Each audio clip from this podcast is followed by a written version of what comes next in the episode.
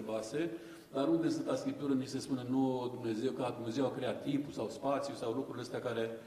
Și atunci i-a zis, zice, chiar în prima frază din, de la facere, acolo spune, la început a făcut Dumnezeu cerul și pământul. La început arată crearea timpului, a făcut Dumnezeu creatorul, cerul, spațiu și pământul, uh, materia.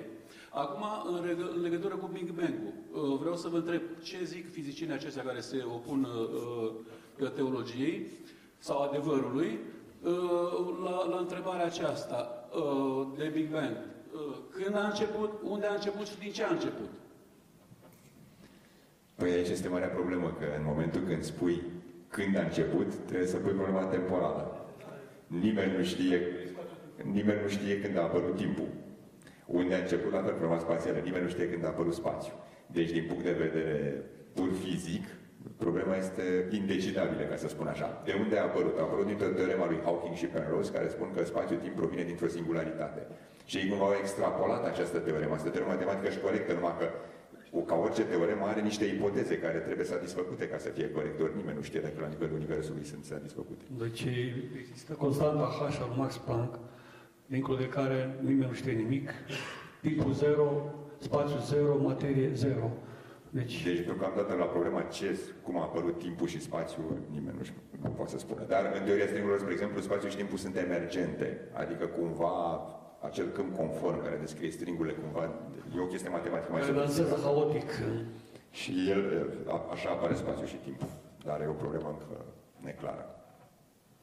Da, mie mi se pare un lucru simplu în legătură cu zidul lui Planck, în momentul în care fiecare fizician spune lucrul acesta că dincolo de zidul lui Planck nu mai putem ajunge uh, prin cunoașterea științifică. Fizica actuală nu are instrumente pentru această singularitate, înțelegeți? Da.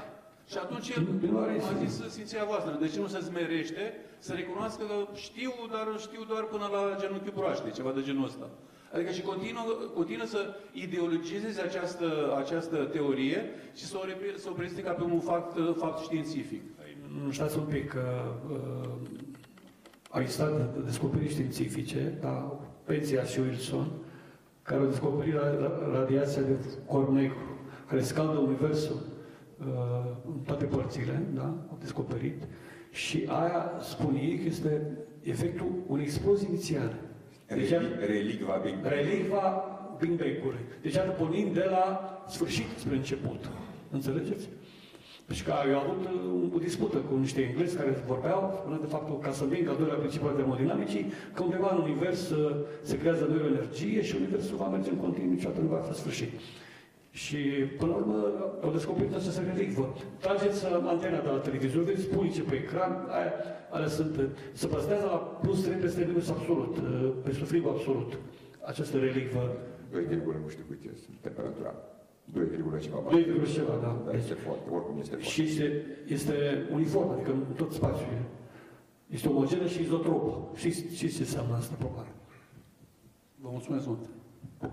Pe de altă să știți că sunt fizicieni care sunt și onești. Cel mai tare fizician, teoretician al lumii, Eduard Uite, ne-a spus clar, când a întrebat de timpul la Big Bang, a spus simplu, nu știu.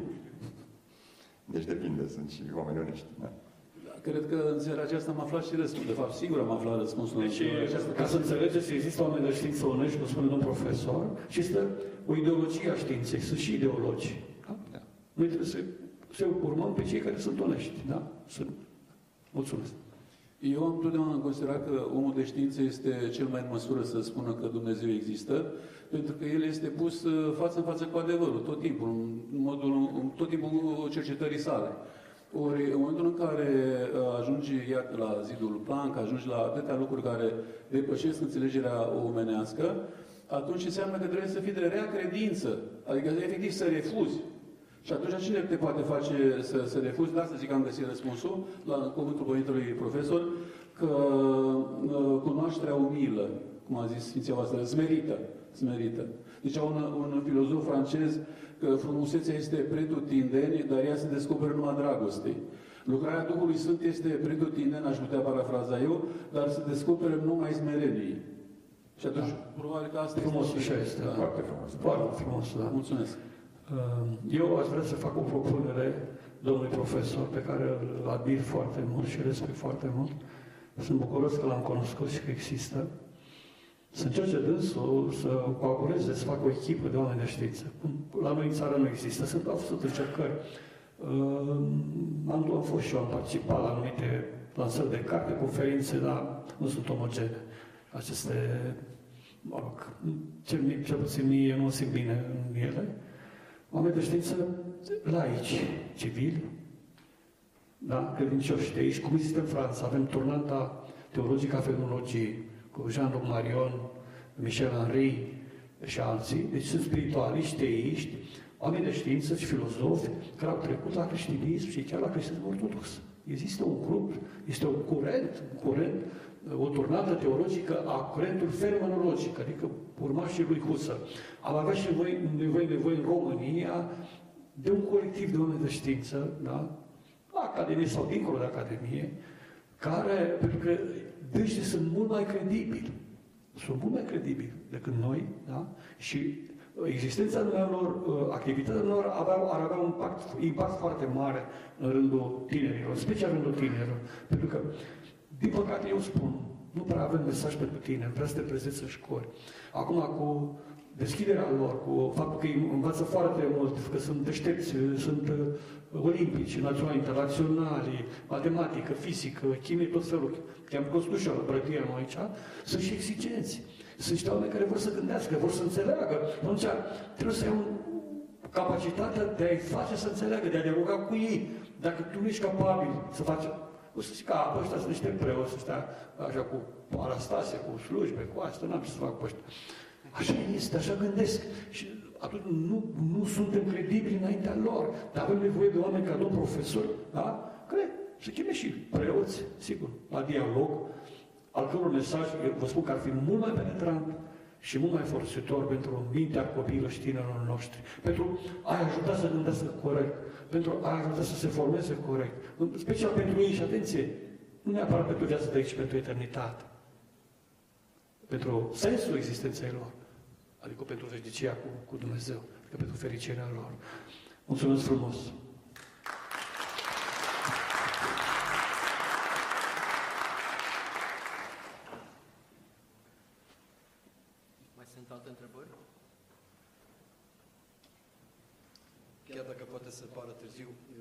vis-a-vis de propunerea dumneavoastră, uh, vreau să întreb pe profesorul nostru cum se armonizează limbajul științific cu cel teologic în uh, dezeratul zilei de astăzi?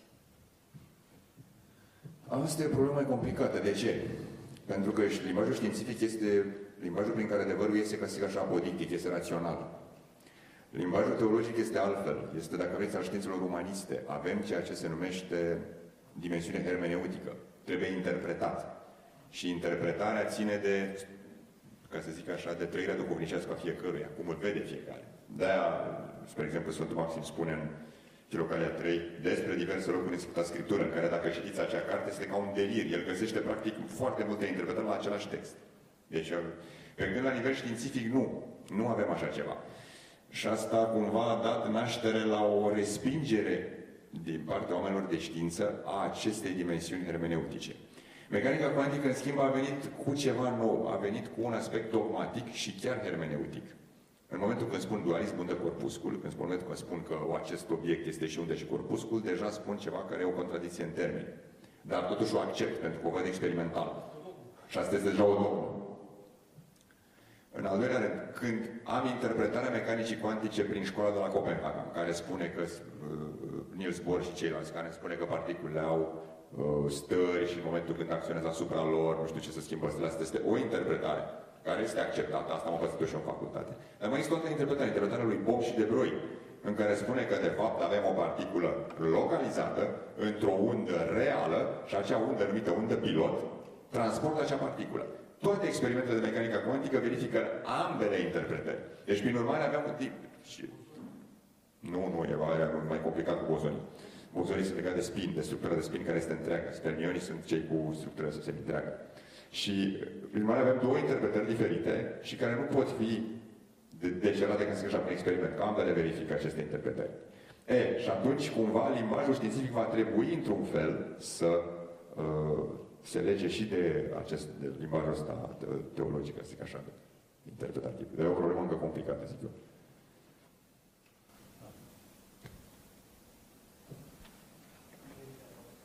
Mai sunt și alte întrebări, alte opinii? Dacă permite, uh, în puținătatea înțelegerii mele, nu știu dacă sunt auzit acum. Vă rog, vă rog, da. Așa. Uh, Simt nevoia să mă lămuriți într-un anume sens, și anume, vorbească la nivel cuantic, în ceea ce privește schimbul informațional, cumva am de face cu un sacrificiu. Bun.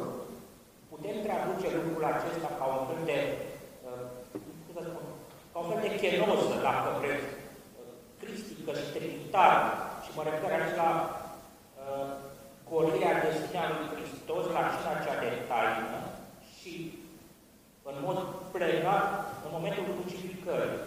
Este cumva analog ceea ce se întâmplă la nivelul acesta cuantic sau Nu știu dacă o putem spune chiar așa. Adică simbolic ceea ce ne arată mecanica cuantică ne poate duce cu gândul la. De-aia am și spus despre stări că se sacrifică, de-aia am și spus că pro- protonii trimit, coace trimit lumină. De-aia, de-aia, spre exemplu, nivelele, nivelul vegetal se sacrifică pentru nivelul animal, nivelul animal pentru nivelul uman. Este o liturghie cosmică, un sacrificiu continuu la toate nivelele de organizare ale materiei.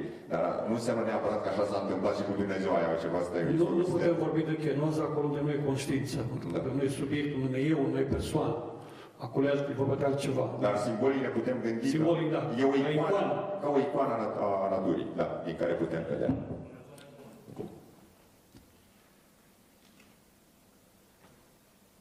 În numele dumneavoastră și care v-a susținut să fiți aproape de noi, le mulțumesc uh, celor doi invitați, uh, formatori. Uh, Trebuie să mai spun că amândoi sunt uh, conducători de doctorat la București, la fizică, unde ne-am dorit să fie mai mulți doctoranți, și la Craiova, părintele de câțiva ani, de aproape 10 ani, cu roade foarte frumoase și reprezintă județul Argeș, iată, la nivel ceva mai înalt. Uh, Ne-au format și pe noi astăzi cu niște esențe foarte bine dozate și rămâne invitația ca altă dată să mai lărgim acest festin, acest regal, cu bucurie, cu poate mai mulți uh, martori. Uh, M-am bucurat să văd aici și preacuvioși părinți, și slujitori, și uh, elevi, și părinți, și vârstnici.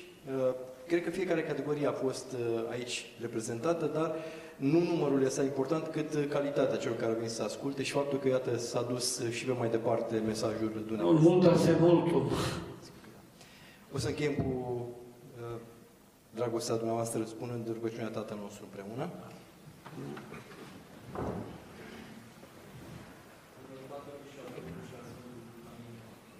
Tatăl nostru care ești în cer, sfințească-se numele Tău, fie împărăția Ta, facă-se voia Ta, precum în cer, așa și pe pământ. Pâinea noastră cea de toate zilele, dă-ne nouă astăzi și ne iartă nouă greșalele noastre, precum și noi iertăm greșilor noștri. Și nu ne duce pe noi în ispită, cine izbăvește sub rău. Slavă Tatălui și Fiului și Sfântului Duh și acum și pururea și în veci și Amin. Doamne iubește, Doamne iubește, Doamne iubește, și acum și ce Părinte de Amin. Pentru rugăciune Sfinților Părinților noștri, Doamne, Iisuse Hristos, Dumnezeu nostru, miluiește-ne și ne mântuiește pe noi. Amin. Mulțumim.